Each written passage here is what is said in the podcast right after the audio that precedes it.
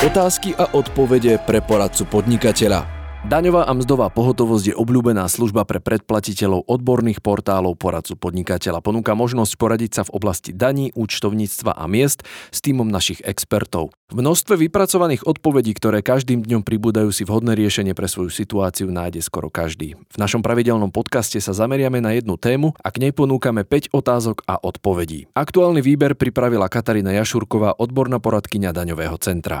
Pozrieme sa na to, ako slovenský zákon o daní z príjmov posudzuje poskytovanie darov a humanitárnej pomoci, teda to, za akých okolností má darca nárok na uznanie nákladu ako daňového výdavku. A naopak, ako je to so zdanením príjmu na strane obdarovaného. Naše príklady sa týkajú týchto konkrétnych situácií dar pre odídencov, humanitárna dodávka do zahraničia, odovzdanie potravín potravinovej banke, darovanie auta závislej osobe a prijatý dar u živnostníka, Počúvajte nás a získajte overenú skratku k užitočným informáciám. Tak poďme na to.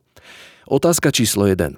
Poskytnutý dar pre odídencov. Spoločnosť v marci 2023 odovzdala penziónu, kde boli ubytovaní ukrajinskí utečenci strávne lístky v hodnote 2000 eur. Je to daňový náklad? Odpoveď Poskytnutý dar nie je v zmysle zákona o daní z príjmov daňovým nákladom, pretože ide o náklad, ktorý nesúvisí so zdaniteľným príjmom, aj keď je do nákladov účtovaný. Dôvodom je teda fakt, že chýba väzba na zdaniteľné výnosy. Slovenská daňová legislatíva nebola v súvislosti s vojnou na Ukrajine upravená, preto sa vychádza z platného znenia, v zmysle ktorého ide o dar, ktorý nie je daňovým nákladom.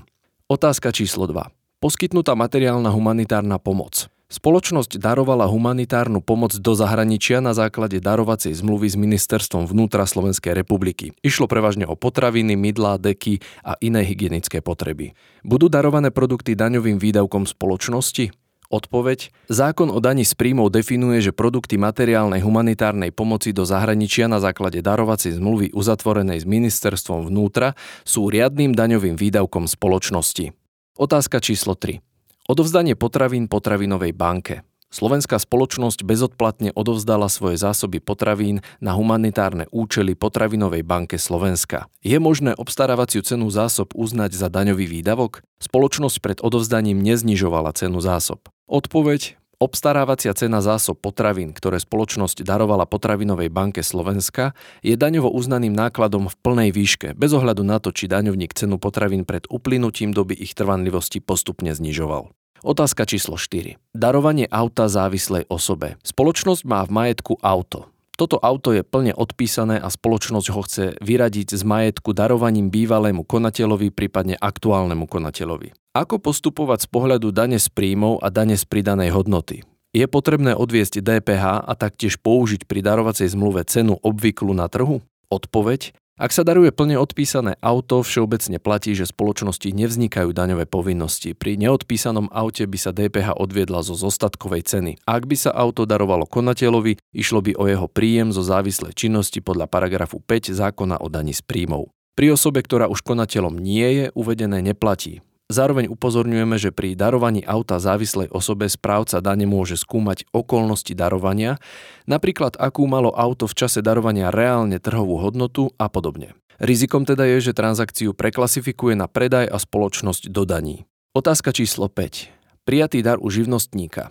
Fyzická osoba vykonávajúca stavebné práce v rámci svojej podnikateľskej činnosti dostala ako dar od svojho dodávateľa lešenie. Je tento dar predmetom dane z príjmov? Odpoveď. Keďže ide o vec, ktorá je určená na stavebné práce, je preukázaná súvislosť poskytnutého daru s výkonom činnosti podnikateľa.